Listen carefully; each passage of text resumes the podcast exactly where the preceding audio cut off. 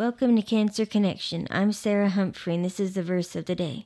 Today's verse is James chapter 1, verse 12. Blessed is the man who endures temptation, for when he has been approved, he will receive the crown of life, which the Lord has promised to those who love him.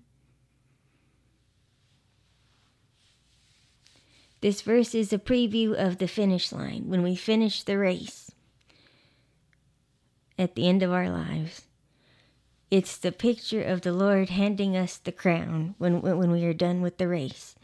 I encourage you this day, if you're feeling like giving up, to keep going, to press on, and to persevere, because the Lord will be there for you through the race and you will see it to the finish line. This is Sarah Humphrey. I will see you tomorrow for the verse of the day.